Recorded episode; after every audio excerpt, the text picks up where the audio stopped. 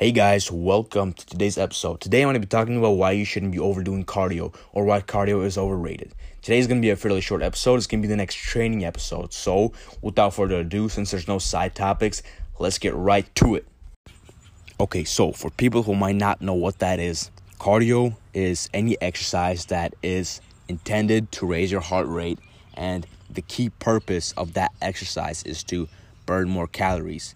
And those exercises are swimming, running, biking, boxing, anything like that. Basically, the whole purpose of it is not to tear muscle tissue like resistance training, but to actually burn fat or burn calories. Because along with that, there's also a myth about doing a lot of cardio can actually burn more fat.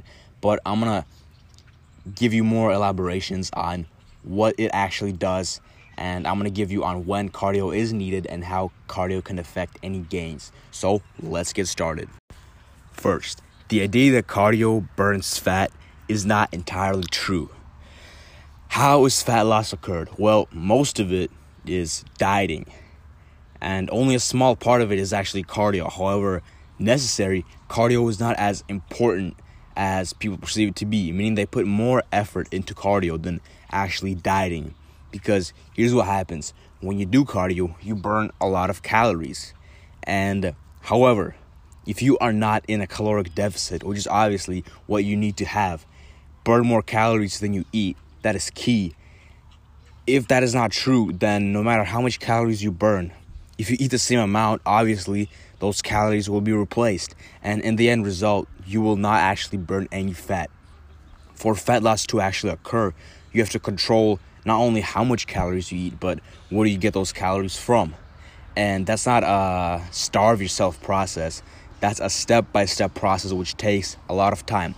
Just like gaining muscle, losing fat is equally a long and effort taking process. Now, when your goal is to gain mass or gain muscle, obviously, cardio is at all not necessary. Meaning, the only types of fat burning activities that you perform are resistance training, weightlifting, or anything like that. That is the only type of exercises of training that you need to do if you want to gain muscle mass. And obviously, along with that, eating more calories per day than losing. And that is where calories going to play a bad role because when you do exercise, cardio burns those calories and you have to compensate for that or you might as might as well not even have enough calories to replenish what you burn. Meaning if you do cardio that can straight up keep you from gaining weight and straight up keep you from getting any gains. So in this sense there is a way that doing too much cardio or any cardio at all can actually kill your gains. Now, aside from just burning calories, what else does cardio do? Well, when you do cardio and when you do it increasingly more and more with every single time you do it, cardio has benefits.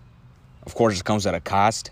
You aren't as able to put on more muscle mass. However, the purposes of cardio is not only to burn calories, but it can also raise your stamina and increase how much you can last running or biking it can increase your endurance. It can increase how fast you can run or swim or bike. And most importantly, it can increase how long you can last in a fight, like let's say a boxing match.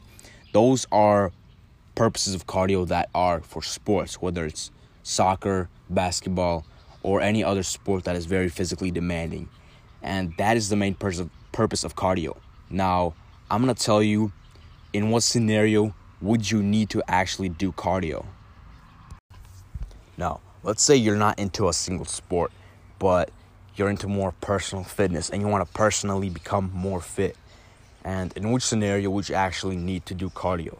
Well, first of all, if your goal, as I said, to gain weight, cardio is not your go to. However, if your goal is to lose fat, there is still limits to how much cardio you should be doing and how much focus you should put on actually doing those activities. Because when you do want to burn fat, which is basically the only scenario where you would want to do cardio, you still need to focus a lot on what you eat because your next meal is what replaces the calories that you already burnt.